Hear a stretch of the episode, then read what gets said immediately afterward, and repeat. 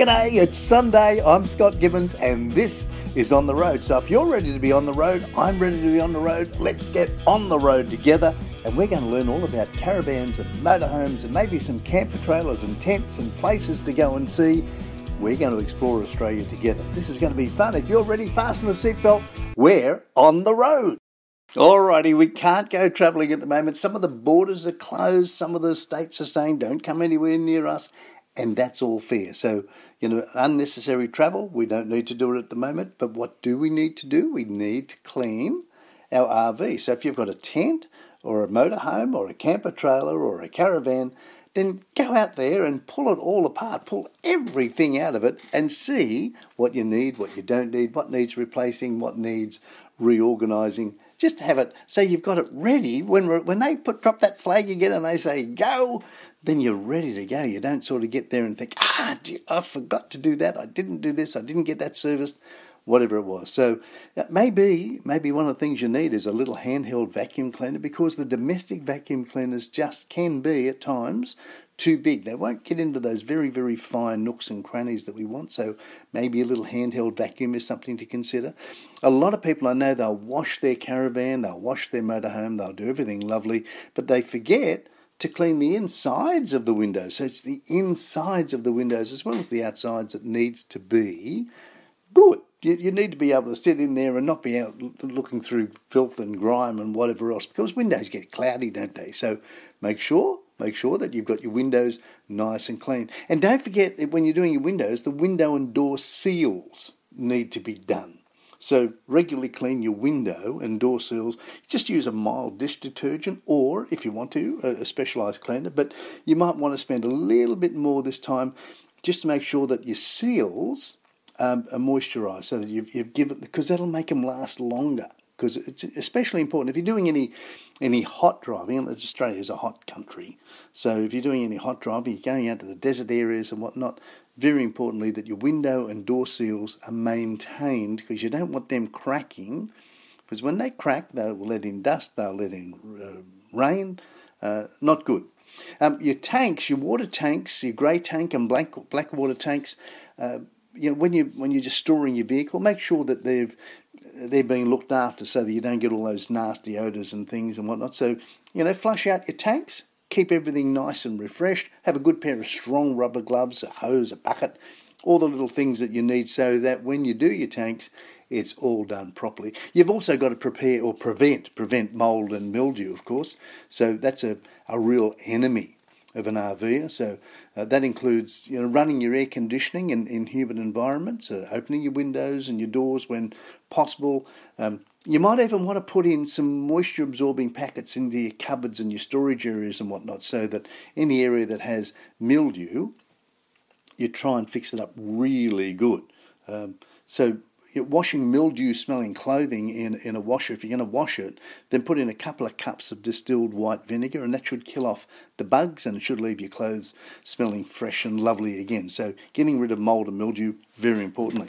One of the things to do is, is maybe just get a can, a, a spray can of silver paint, and repaint your your gas bottles because you good looking gas bottles it makes the whole thing look sharp doesn't it so the overall appearance uh, appearance. The, the bright tanks, they look good.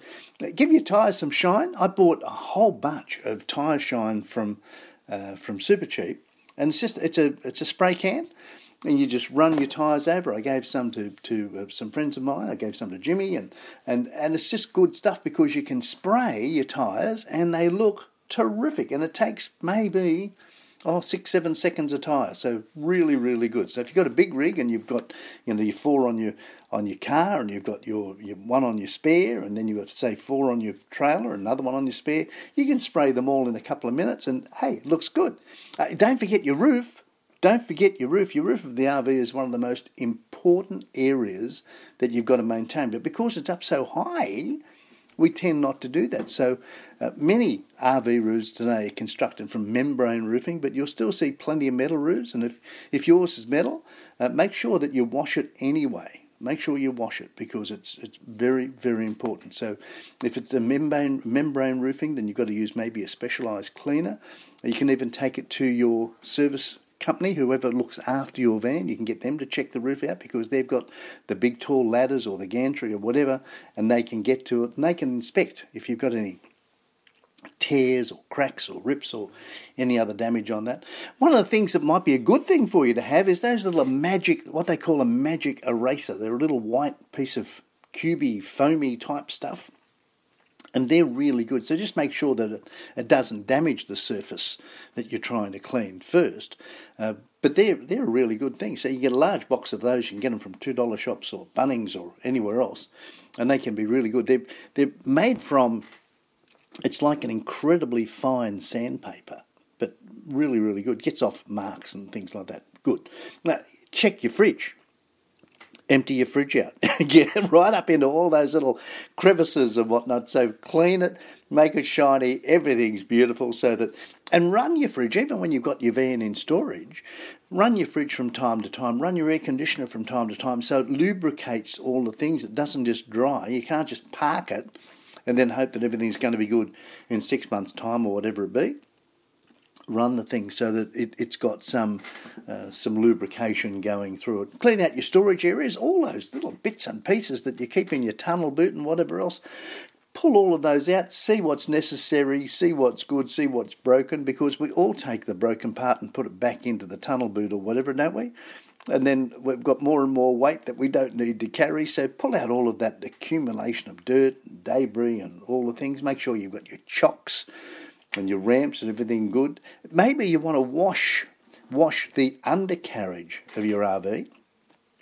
Check that out. Make sure that there's no leaks or big bumps or that you haven't picked up any major sticks and, and whatever else. So that's worthwhile getting done. a routine maintenance, you know, getting the everything checked is worthwhile. If you're going in for a service, then check that out as well. And make sure that your, your mattress and your linens and everything are in good nick because many times you'll find that um, you know you can come back from a trip and you pull everything apart and you, you wash them and whatnot, but you know have some spares Lots of spares, good stuff, so that nothing's smelling musty. So take all your sheets off, spray your mattress if it needs to, maybe with a little mixture of water and, and a lavender essential oil or something. Allow your mattress to air out because we often leave them dressed. We leave the bed dressed, but it's not getting any air to it. So, you know, when you before you make your bed, make sure that, that you've got everything going for it. So a little bit of essential oil, air it off. That would be good.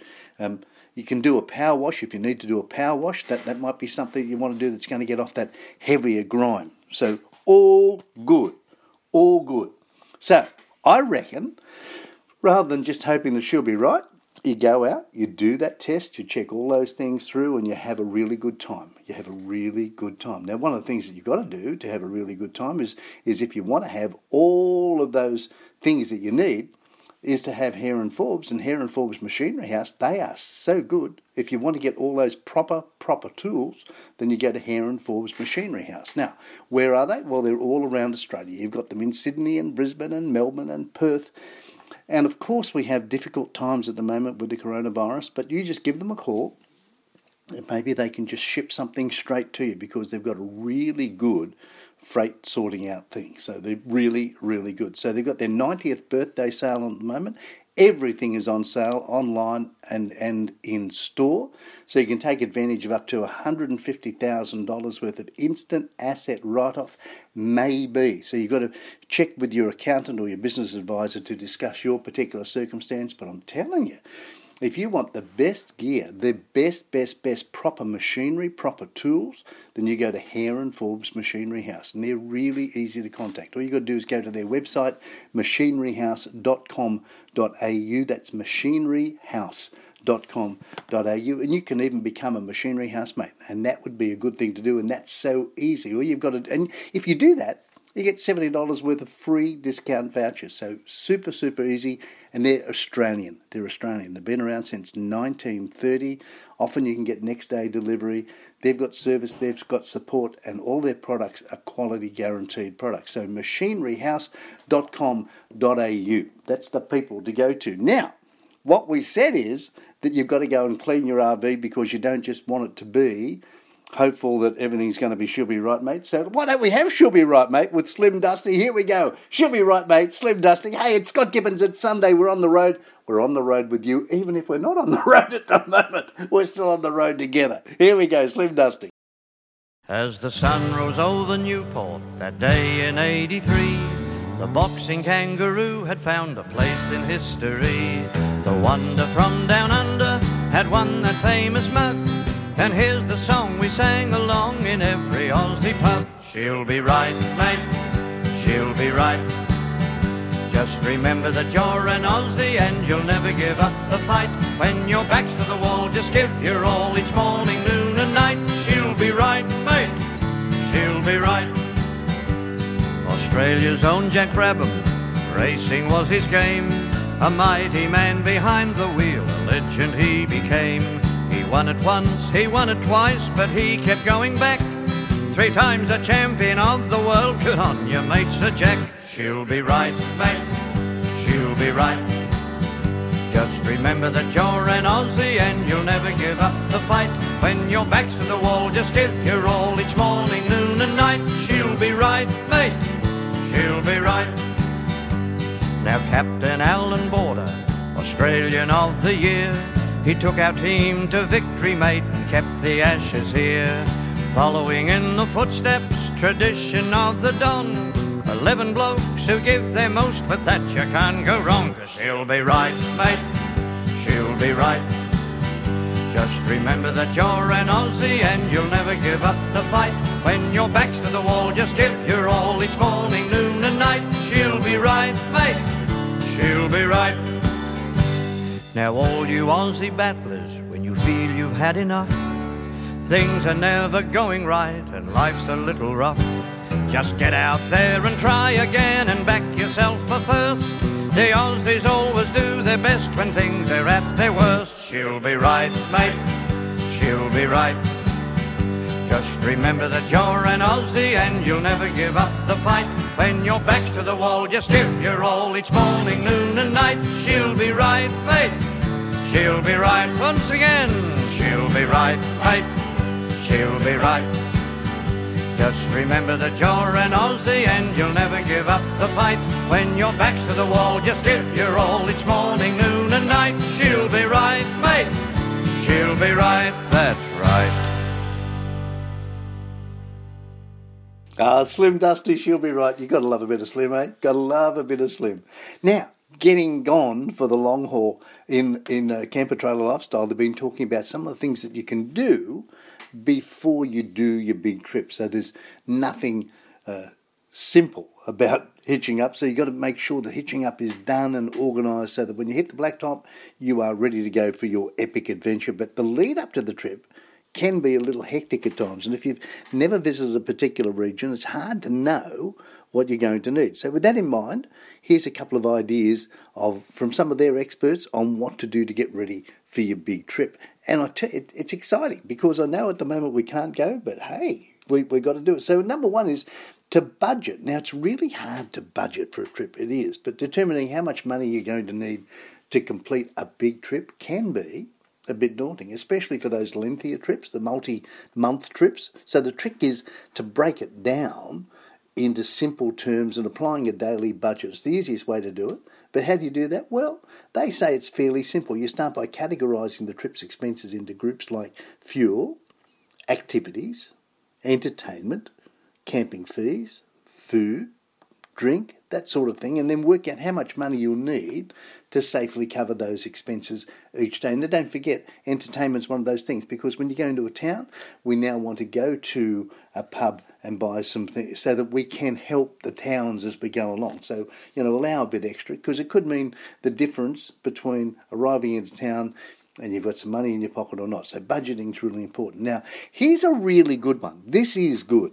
You've got to keep the convoy happy. So if you're travelling in a group, plan to save some time uh, away from each other because it'll give you and, and whoever you're travelling with some good quality time together and ensure that you keep your friendships with travel mates for years to come. So share the lead. You know, sharing the lead is a really good thing. It gives everybody a sense of importance, gives everybody a clear run away from the dust because whoever is leading generally doesn't get the dust. So if you're on the country road, you don't want the so you share the lead. Everybody gets a bit of a go at it. So you might do it today, somebody else does it tomorrow, somebody else does it the next day, and you take it in turns, or you can do the morning, the afternoon, whatever you want to do. But get everyone's input about planning the trip and make sure that everyone's happy with the things like the travel distance and the cooking arrangements and who's cooking what and when and where and that sort of thing. So you've got it all pre sorted and, and ensure that you get an understanding around what others want to also get out of the trip. So it's not just the leader that says, hey, this is what we're doing. Make it a little bit of conciliatory time so that everybody gets some input. Have a little meeting together when we're allowed to have meetings together, when we're allowed to do that. And, and here's something that's really good is, is consider swapping passengers around every now and then. So, you know, somebody who's in a car all the time with the same driver, yeah, they might want to have time with another driver and, and that passenger swaps up there and swaps around and, and maybe even the drivers get to do a bit of a swapping around and become a passenger from time to time. So that's something to really, really consider. I think that's a brilliant idea. So fueling, uh, fueling is one of the things that you've got to consider. You never know what you'll be paying at the pump. You never know. Sometimes it's up, sometimes it's up even more than the up. So it makes calculating a budget for your fuel fairly tricky. So if you've got a specific destination or a specific route in mind, then you can work out how many kilometres you need to travel. And, and then you can take an educated guess as to how much fuel usage you're going to use, and you can calculate the total fuel budget for your trip and for long term touring purposes, working with a rule of average, that might be a good thing. So, you know, it's, it's hard to work on a fuel budget, but you can average it out, and with everybody putting their input in, you should come up with some sort of reasonable allowance. Now, your vehicle preparation trips, don't leave your vehicle pre trip until the very last minute. So, get your pre trip checkup and your maintenance service until um, so that everything's done. Because there's nothing worse than rushing your vehicle's maintenance at the last day, trying to get a service done and it's always wise to allow enough time so that if there is an unexpected part that's needed, then your mechanic has got time to carry out the repairs and locate that part. And uh, something that you might want to consider is replacing your vehicle's fuel filter before a big trip. Could be a wise move. It might not be due to be changed, but you know, if, if it's got um, 60 to 70% blocked already, pardon me, and you cop a bad load of fuel, then that could that could really spoil your trip. So just allow for that. Might be a good idea just to spoil it because if you get a bad load of fuel, that is bad. And then keep your old replacement parts like your radiator hoses, uh, your fan belts, um, um, any spare parts that you have. Try and keep those so that you've got them handy if you need them. If you need them, good idea to have. Now your food uh, that is uh, hardier and longer lasting and has multiple uses, that's the thing that you need for four wheel drive touring. And simple choices at the supermarket can make a big difference in the long run. So, for example, a, a packet of tortilla wraps. Uh, that, that, that, beats finding a, a, an old stale loaf of bread that's been all squished up behind the seat. So, make a, and you can also use that to make a pizza base, various things. Powdered milk, powdered milk might be better for you than trying to carry cartons of milk because if they go off or they leak through your fridge or whatever, that's nasty. That's nasty. Um, so pre cook some of your meals. So before a big trip, pre cook a bunch of meals, keep them in the freezer. They come in super handy. So if you arrive into a campsite late, then you don't have to start from scratch. You've already got something there. Um, you can pre pre prepare some of your food into portions that are already done, so that's good. Try using cans rather than bottles. Cans rather than bottles, that, that could be good. Stale bread. Now, sometimes you can get stale bread, so you could you could try sprinkling a bit of water over it, a few drops of water over it, warming it in the camp oven for a minute or two, and that may just freshen it up. So there's some things for you that that might that might give you something to get along with. If you want something else to get along with and you want to travel in something really good, then consider travelling in a Sunland caravan because Sunland, oh, they are so good. Sunland caravans, if you've got your pencil handy, you better chalk, you better borrow, whatever you've got, sunlandcaravans.com.au. They've been building off road vans. They, the vans that they build are made to last. So wherever you want to go, the Sunland is, is just the one to go with. It's, it's got a five year manufacturer's warranty, and they combine that with an incredible 20 year chassis warranty. So, five years manufacturer's warranty, 20 year uh, chassis warranty. they've got you covered. That's good. That, that shows that they've got real confidence in their vans. And they've been building off road caravans in Queensland, in Caboolture, for over 15 years. So they've undergone more than a million kilometres of off road testing to every part of Australia. So they can confidently they can confidently promise you the lightest, the strongest, the most comfortable, and well designed off road caravan on the market today. And you can go and look at some of their layouts. You can have a look at 3D tours. You can do whatever you want to do. Sunland, S U N L A N D caravans sunlandcaravans.com.au. Sunlandcaravans.com.au. They are really, really good people. And if you're going to go travelling, then you're just going to be in a world of your own. If you're in a world of your own, why don't we have the Seekers thing that to us? The Seekers, a world of our own. Hey, it's Scott Gibbons. It's Sunday. We're on the road together even though we're not allowed to be on the road at the moment, we're on the road together. So we're always on the road. It's Sundays, between 1 and 2 every Sunday, and we're now national. We're on the vast network. Welcome to everybody listening in all around Australia. It's great to be with you. My name's Scott Gibbons. We are on the road, and we've got the Seekers coming with you right now with a world of our own.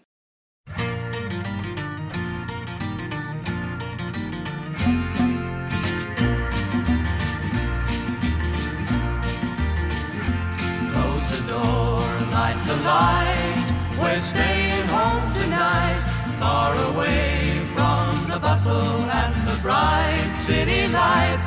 Let them all fade away. Just leave us alone, and we'll live in a world of our own.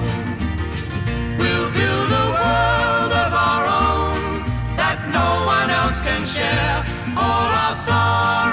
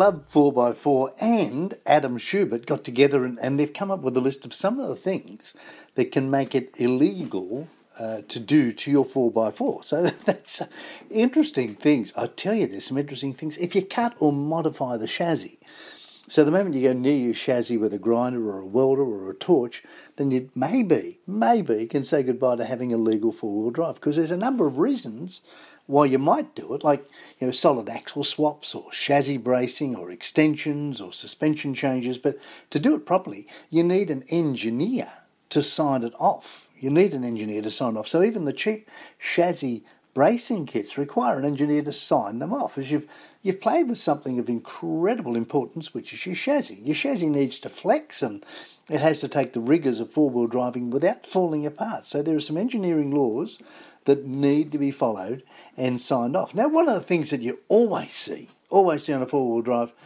many, many times anyway, is the fishing rod holders. So, fishing rods are they're they're bad. the fishing rod holders. In, in past years, you'd regularly see vehicles with the fishing rod holders attached to their bull bar, and if, now if they stick out forward of the bull bar, it's illegal. So it's due to the additional pedestrian risk. So if you were to hit somebody, oh, nasty, nasty, nasty, because those things are sharp. So if you want to run fishing rod holders, you either need to mount them behind the bull bar, which is sometimes hard to do, or put them on your roof rack. So that's another thing. Installing non, oh, this is good, installing non ADR approved accessories, so non Australian design rule accessories. So uh, they govern what you can and you cannot fit to your four wheel drive. So you can't legally fit accessories to your four wheel drive that are not ADR approved, Australian Design Rule approved. So this means that custom bull bars or rock sliders or rear bars or roof racks and whatever else, unless unless it has an Australian Design Rule approval, it's illegal. It's not allowed. So you know and sometimes sometimes you've got to be careful about mating different brands of gear together. You might buy a particular manufacturer's bull bar and then you take another manufacturer's scrub bars and all of a sudden it's not compliant. So that's illegal as well. So you've, you've got to make sure that what you do is right. Now another funny one is if you install an lsd a limited slip diff in a vehicle that didn't have it originally. So some of the 2012 to 2016 Isuzu D-Max rear diffs had a habit of failing very early, like under 100,000 kilometres on the clock. So, with the hard facing giving up and then the diff turning into a pile of metal chunks, a lot of people were taking the older model diff centres from the LSDs and fitting them as a replacement. And that's pretty good thinking, except that it specifically says in the manual that installing an LSD in a vehicle with ESC, which is electronic stability control, is not legal. So it interferes with the way the computer controls the stability of the vehicle, thus rendering it illegal. So a 2012 2016 Isuzu D-Max rear diffs, uh, make sure it doesn't have an LSD in it, because if it does, if it has a limited slip diff, it may be, it may be illegal. Here's one so many people are guilty of, so many, it's a uh, if you install LEDs, uh, light emitting diodes, or HIDs, into a four wheel drive that didn't come with them and you don't change the reflectors, then you've made your four wheel drive illegal. So the reason's simple your, your reflectors are designed to reflect halogen light in a nice controlled beam. And when you install LEDs or HIDs, it takes the light and it scatters it in every direction possible. So it might look brighter to you, but it's blinding blinding for any oncoming traffic, and frankly, it's dangerous. So, LEDs require self leveling headlights, and HIDs need reflectors that channel the light in the right direction. So, yes, you can adjust them down, but they're still substantially brighter than the original manufacturer's globe to oncoming traffic. So, that's not a good thing. Not a good thing. Oh, here's one the subject of catch cans. So, we talked about catch cans a little while ago. They are such a good thing, but um, a lot of people uh, are running their crankcase ventilation hose to the chassis. They think that's a good idea. And, and you guarantee, absolutely, that no oil makes its way to the intake, but it's also irresponsible and dangerous. So, what it does is it pools the oil on your chassis, and that will eventually drip out onto the road for an unsuspecting motorbike rider or a car driver to slip on. So, what you've got to do is get a decent catch can like a Provent 200, and it's done. It's legal, it's safe, and you won't be putting other lives at risk with oil dripping on the road. And we'll give you one more before we give you a song, and that's spewing excessive amounts of smoke. We've seen that happen. So, you know, you might see a, a, an old four wheel drive and it's chuffing a bit. You know, when you give it a boot full, and and all of a sudden it comes out with this big black smoke, and everyone's ducking for cover. But uh, all that soot there's a chance, there's a chance if you're blowing too much smoke that you might have a problem. So exp- excessive smoke uh, can be reported by the public, and then you'll get a letter asking you to come in and get a roadworthy certificate, and then uh, beyond that, the excessive smoke is a sign that something's not right. So you need to get it fixed. So if you've got excess smoke coming out, take it from me. Take it from me. Go and get it checked because I had a bit of smoke coming out of my vehicle, and all of a sudden, she just the engine blew. So really, you just got to get it checked. Get it checked. One more, one more. I'll, give you one more. So, uh, tyres sticking outside the vehicle body. So, if you want to attract the attention of the police, fit tyres that are wider or have a more negative offset, and, and then don't install flares. so, if you can look down the side of your vehicle and see any parts of the tyre sticking out, then it is not legal. So it's super easy to spot this from a mile away. And when you have people running tyres 100 mil out of the guards, it makes them easy picking. So that's what you've got to do. So aftermarket flares uh, is, is what you need to do. You might even go to Bunnings and get some garden edging or whatever, uh, but you've got to cover up your tyres. You've got to make sure that your tyres do not extend past the sides of the vehicle. Now, if you're going to do that, if you're going to do that, you're probably doing some off-roading. If you're doing off-roading, then you're going to be doing that on the dirt. If you're going to do it on the dirt, then that's where the blacktop ends, and where the blacktop ends is where Keith Urban starts singing. So you enjoy Keith Urban. This is Keith Urban singing "Where the Blacktop Ends," and you'll love that. Good on you. Hey, you enjoy this. This is Scott Gibbons at Sunday. Love being with you.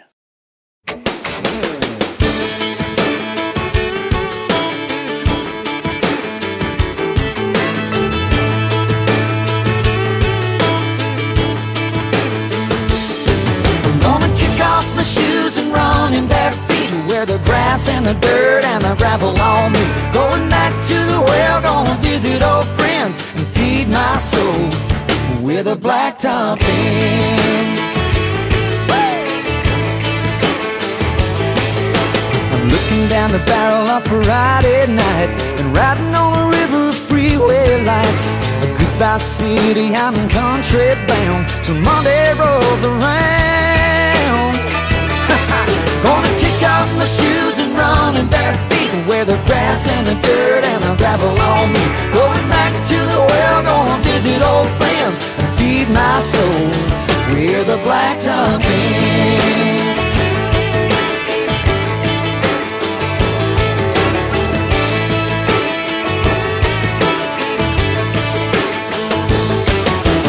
Working in the grind is an uphill road.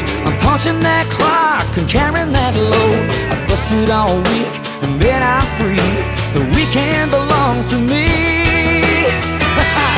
I'm gonna kick off my shoes and run in bare feet where the grass and the dirt and the gravel on me.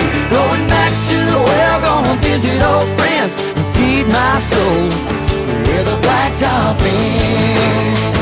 So come on, give me some fresh air, give me that fun. Give me some time with you in my arms. Far away from the hustle and the pressure and the noise.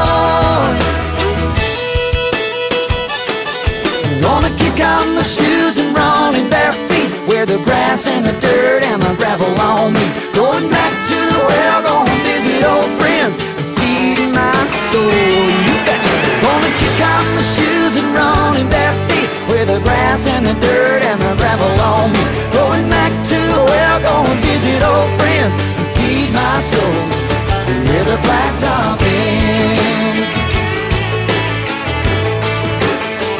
Where the blacktop ends. Where the blacktop ends.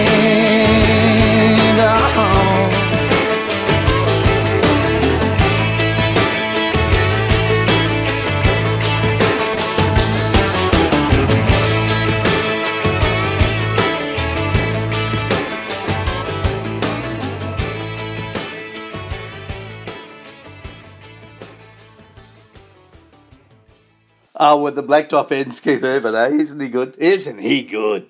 So, Caravan Sway. Now, Club 4x4 and RV Daily Magazine did a little article, and it's so excellent. It's uh, what causes caravan sway.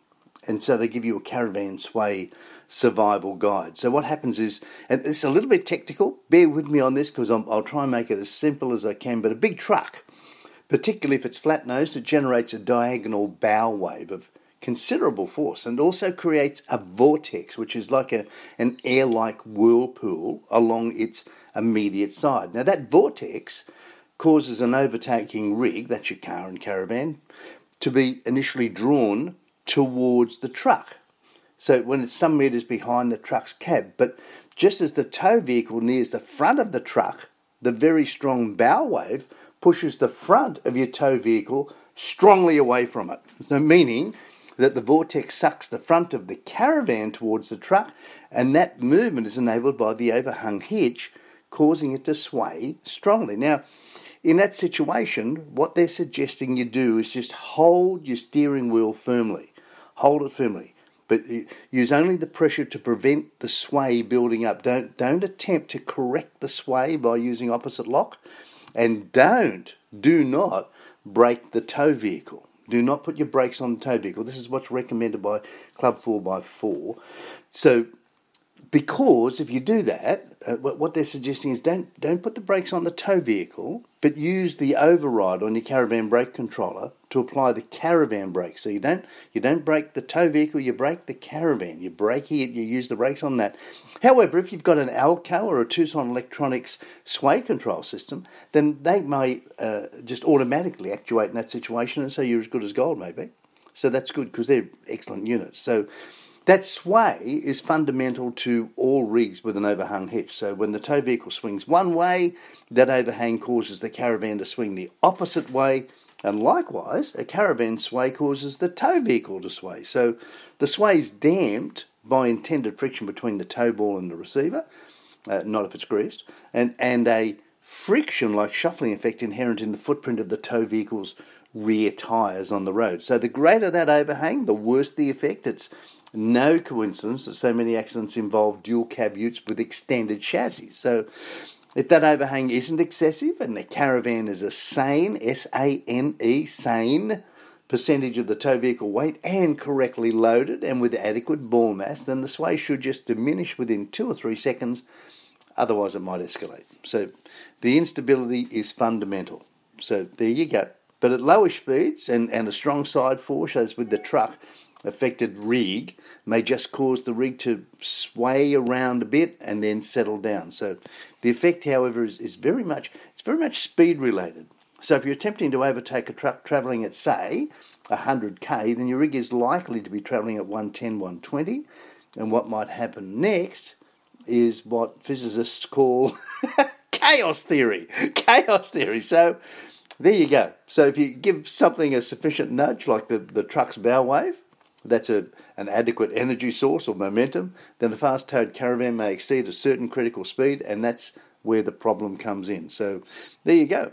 But the caravan's weight is such, or as such, is, is not the major issue. So there you go. You've, you've got to be very, very careful. So the five rules to obey don't even think of exceeding 110 when towing. Ideally, 100 is about the speed that is recommended. And when loading, place everything heavy close to the axles, never at the rear of your van, always as anything heavy put down low and close to the, the middle of your van where your axles are. And when you're using a, a weight distribution hitch with a heavy caravan loaded to say 50%, ideally the caravan should then be about 5 centimetres low at the front. And when towing, at least 5 psi, 5 pounds per square inch or 35 kilopascals to the tow vehicle's rear tyre pressures. Reduce the front tyre pressures by the same amount. So add five in the rear when you're towing, and maybe you can reduce five up front, but that's up to you. You'll work out the best balance for you. And if the rig's left side wheels run on to the soft going, if they run the soft stuff, never attempt to correct it by steering. Don't brake. Allow the rig to move as it is, let it gently roll to a stop, and then restart and bring it back gently on the road. So there you go. There's something for you, eh? There's something for you. I would reckon that's things that we've, we've got to be aware of. Now, if there's things we've got to be aware of, then we've got to try and find all those little things because if, if you do something wrong when you're towing, then things can go wrong, like boom. And if you're going to have boom, then you're going to have Hans Poulsen. Boom, shalala low, boom, shalala low, Hans Poulsen. I know, I know you haven't heard this in a while. I know it. In fact, if you're not of a certain age group, you might never have heard it, but you'll love the melody. It's just terrific. Hans Poulsen, Aussie song, Boom Shalalalo. Here we go.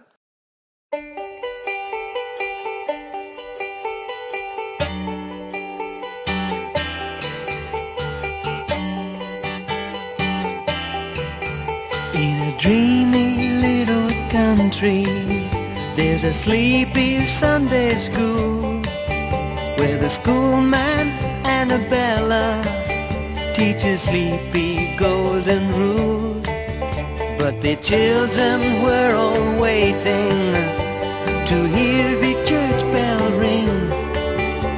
They had their own religion, and all they had to do was sing it to the world. Sha la la lo, they will sing to you. Sha la. La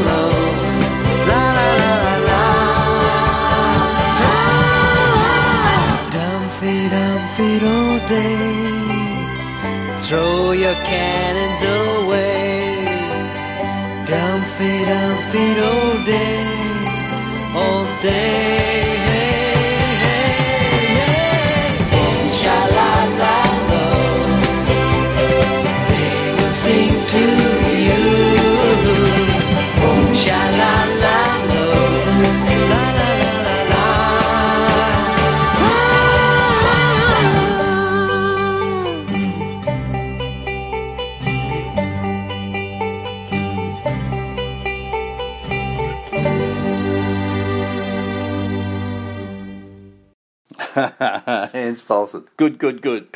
Now, we, we were talking about previously, we were talking about Club 4x4 and we were talking about Ian Schubert, who wrote this terrific article about the things that you can do to make your vehicle illegal, not legal, illegal. now, one of those is if you install too many forward facing lights. So sometimes you'll see four wheel drive with a huge array of lights. Now, in Western Australia, you're restricted to a maximum of four additional driving lights. So if you put four on the roof plus a light bar, you are not legal. That's in Western Australia. So with the quality of lights out there these days, uh, you don't need to maybe run as many as you as, as you think you do. I mean, they look they look good. Let's face it. If you're a boy, the more lights, the better. But there is restrictions. So there you go. Check that out. If, you add a light bar or spotlights in the wrong position, so uh, you can't fit spotlights or light bars anywhere you like. So it varies from state to state. So you've got to check out your state. But again, in Western Australia, you can run additional lights on the roof of your vehicle or below the, the front edge of your bonnet. Uh, but you can't install them so that they protrude forward of your bull bar or above the front edge of your bonnet. And they also need to be mounted symmetrically in a way that isn't going to hurt someone. So again, check with your state authority as to what you can do. Because difference, I don't understand it. I do not understand how we can have one nation, uh, like big big island of Australia, little island of Tasmania, but big nation, and then we have different road rules. It doesn't make any sense to me how you can have different rules.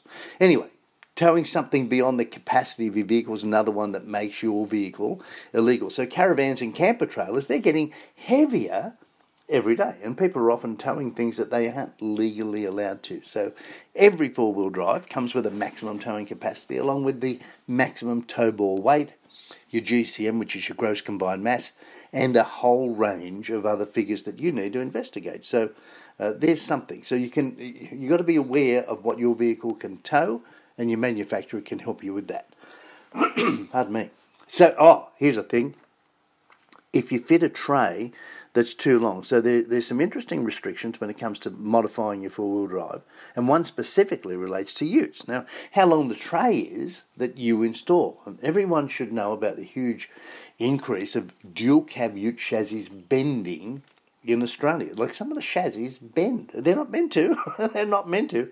And it's part of the reason why you can't fit a tray that's too long. So the general rule is the tray can only be a maximum of 60% of the wheelbase measurement. So if you exceed this, you end up with an illegal, not legal, four wheel drive, and it's much likelier to, to be bending. So there you go.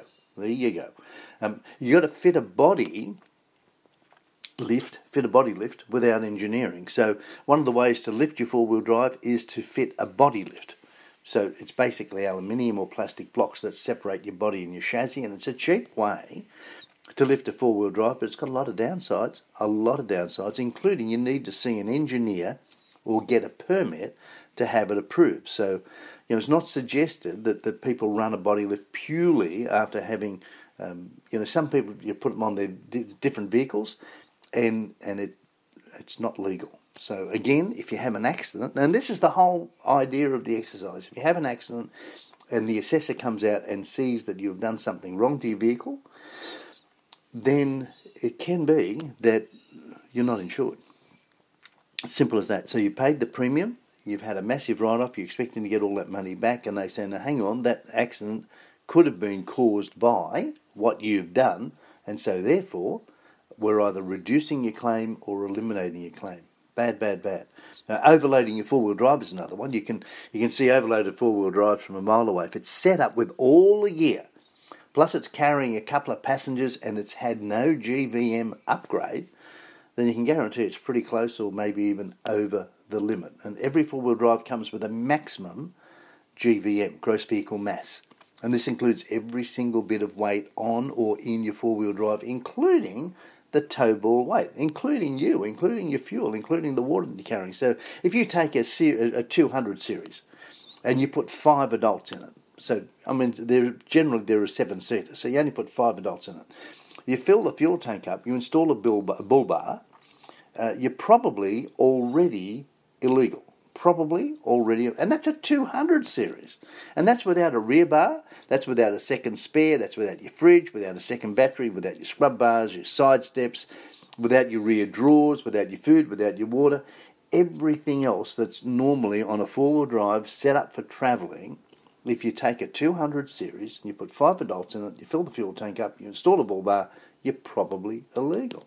So it's super easy to have a four wheel drive that's overweight. Super easy. So uh, the authorities are regularly pulling people over and they're weighing them these days. They are doing a weigh for you. So they'll weigh your vehicle. And, and if you're overweight, and we're talking about your vehicle, if you're overweight, you could have a major problem because you're, you're likely to either have to take a lot of gear off your vehicle and get it towed home anyway, or get it flat topped home. So there you go. If you install uh, extended shackles, so if you're running leaf springs, and one of the cheap ways to get more lift is to remove the factory shackles and install extended ones, uh, they can work well, but they're also illegal. They're not not worth fitting. Not worth fitting. So save your money and buy the correct springs. Uh, do if you do a solid axle swap without engineering, that's a problem. So there aren't too many four-wheel drives today that are running solid front axles, but there's a big obsession with them for serious hardcore four-wheel drive tracks. So a lot of modern four-wheel drives, they've had their independent front suspension chopped out in place of the solid axle. Uh, it's often a, a Land Cruiser diff, and there's something about the average do-it-yourself person would be capable of doing it anyway. It's not something you, would normally do, but it requires extensive modifications. It needs to be done well, uh, but you need to get it engineered. You need an engineer to make it legal. So there you go. You've got to do that.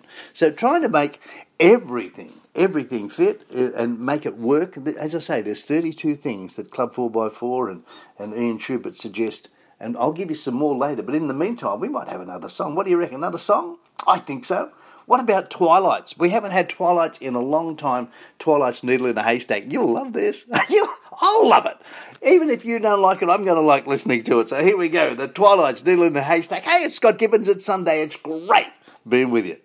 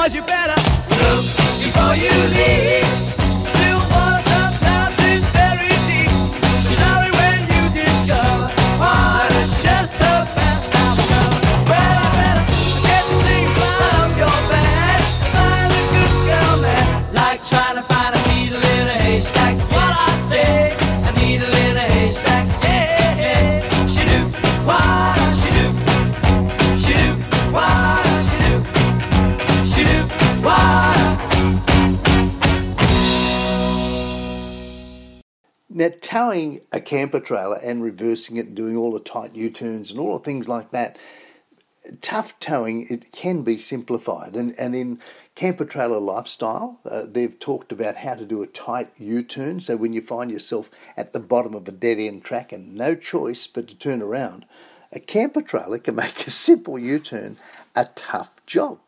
But by applying the trailer electric brakes independently as you reverse, you can make the trailer turn and jackknife much quicker than without using your brakes. So while it can be a nuisance during general reversing, that's a little handy trick and it can save you a lot of turning space. So all you do is when you're reversing, use your trailer brakes and that will prop it and will make the uh, your tow vehicle give a much sharper turn. Very, very clever. Uh, steep decline stabilisation, so it can be a little nerve wracking descending a super steep hill, especially with a camper trailer in tow. So, the added weight of the camper trailer will be pushing your four wheel drive, which can cause your vehicle's wheels to maybe lose traction and, and maybe even skid. And this can lead to the vehicle and the camper trailer sliding sideways sometimes, which is not a good position to be in. So, fortunately, there's a few little things you can do to help you in the situation. The first thing is to engage your vehicle's rear diff lock. So if you've got a rear diff lock, engage that, and that'll help stabilise the rear of your four wheel drive. And the second thing to do is to intermittently apply the camper trailer brakes independently to your four wheel drive to keep your vehicle speed under control. And that means your camper trailer is effectively pulling backwards against your four wheel drive instead of pushing you downhill. Very, very good. And number three is geared right. So choosing the right gear can be a critical decision in true off-road driving scenarios. So imagine what can happen if you're halfway up a steep incline with a few tons worth of camper on your back and then you run out of steam. Well, you, you don't want to avoid losing everything there and losing your momentum on the way up. So if you're heading back downhill, engaging the clutch means you'll lose engine braking as well. So that's why it's always best to be able to pick the right gear before you hit the obstacle and stick to it. So, uh, a lot of people recommend that second gear low range is a good starting point. Straightening up fast, well, straightening up your four wheel drive and your camper trailer after a tight turn isn't always as simple as just driving straight. So, if you don't have enough room in front of you for the trailer to pull back in line, in some situations, the quickest way to end up in a straight line is to actually weave hard left and then a harder right. And the idea being that it pulls the front end of your camper trailer back to the centre quicker than simply driving straight, which you know, so when that's necessary, well, imagine coming around a tight corner only to have a set of ruts in front, and that requires the camper to be tracking straight behind you. So there you go, a little bit of a, a clue there.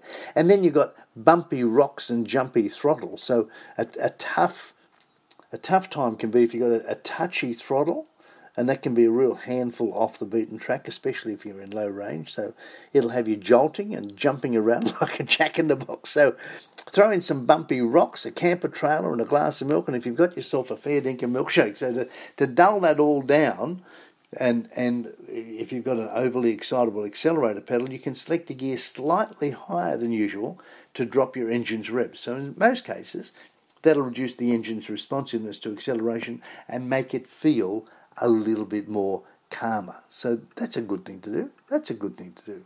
There's some clever people out there, aren't there? And they and they share this information. I love sharing it with you. And we, uh, you know, on a Sunday, we get to do all this good stuff. We get to talk to you about all the good things out there, and some of those good things are just clever. You know, so you know what what have you got coming up now? If you're housebound, uh, and we're not totally housebound just yet, but it may prove it may prove to be. There's other places in the world that are they're housebound. So you know what are you going to do? You can maybe you can go out and give your camper trailer a good detail.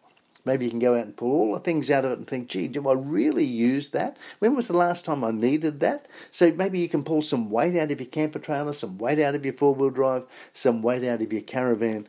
You know, get some car polish, and, and, and give your vehicles a real beaut polish, make them detailed up, ready for your next thing. You know, maybe you can get rid of some of those pinstripes that you put on through some of the bush that we have out here.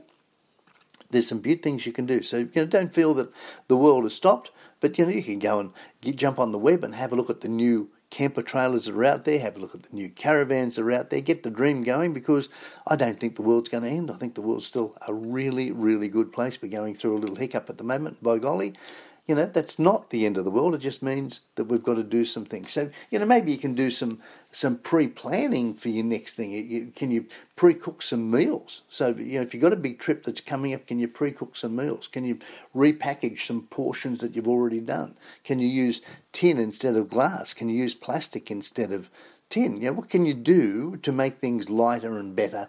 And and for you, that's what it's all about. So, you know, find out what you love about traveling and do some more of that. You know what?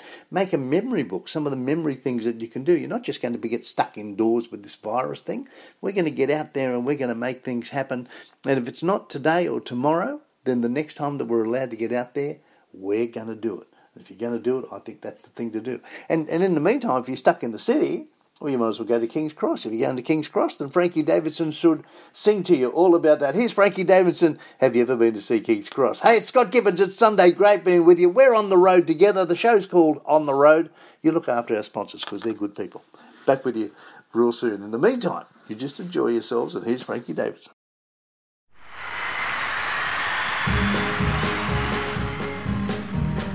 If you think you've done some travelling, like I say, you've been around that you see the sides of Paris or the heart of London town. You might say a night in Soho would be mighty hard to toss. But let me tell you, boy, that you just ain't lived until you've seen King's Cross. Have you ever been to see King's Cross, where Sydney siders meet? There's a million faces going places, walking up and down the street. White tourists everywhere in their travels do declare. I've seen the world, you can hear them crying. I'll bet you a tenner to a con man's why. You won't have seen the lot until the day you die if you been to see King's Cross. Now let's take the eating houses that you find along the way. You might like to dine with a glass of wine or a serve of shrimp mornay. Or you can try a spot down under. You get a three course for a zack. And you can write your will as you pay the bill just in case you don't get back. Have you ever been to King's Cross where Sydney siders meet? There's a million faces going places, walking up and down the street. White tourists everywhere in their travels do declare. I've seen the world, you can hear them cry. Now bet you a dinner to a con man's why. You won't have seen the lot until the day you die. If you haven't been to see King's Cross. You've got a list of spots to see and you'd like to spend some you tell the taxi driver just where you'd like to go. You might do a tour of Sydney when in fact it's on the cards. That the place you sought when you climbed aboard is up the road a hundred yards. Have you ever been to King's Cross where Sydney siders meet? There's a million faces going places, walking up and down the street. White tourists everywhere in their travels do declare. I've seen the world, you can hear them crying. I'll bet you a dinner to a con man's why. You won't have seen the lot until the day you die if you haven't been to see King's Cross. So if you're a weary traveller and you think you've seen the lot, we'll take my tip and make the trip while the money you've still got. And in later conversation, you'll never be at loss. Cause you can tell them all that you had a ball when you went to see King's Cross. Have you ever been to see King's Cross, where Sydney siders meet? There's a million faces going places, walking up and down the street. White tourists everywhere in their travels do declare. I've seen the world, you can hear them crying. I'll bet you a dinner to a con man's why. You won't have seen the lot until the day you die. If you haven't been to see King's Cross, no, you won't have seen a lot until the day you die. If you haven't been to see King's Cross, no, you won't have seen a lot until the day you die. Well, that's another show for another week, and it's been fabulous being with you. This is Scott Gibbons. You're on the road. We're on the road together every Sunday between 1 and 2. And if you get the chance, tell your friends to listen in as well, and make sure that you look after our sponsors because without those sponsors, we don't have a show. And I love being with you on Sunday. So look out for the sponsors. We can come back again and again and again. Sundays between 1 and 2. You listen in. Until next week. Hey, it's Scott Gibbons. See you on the road.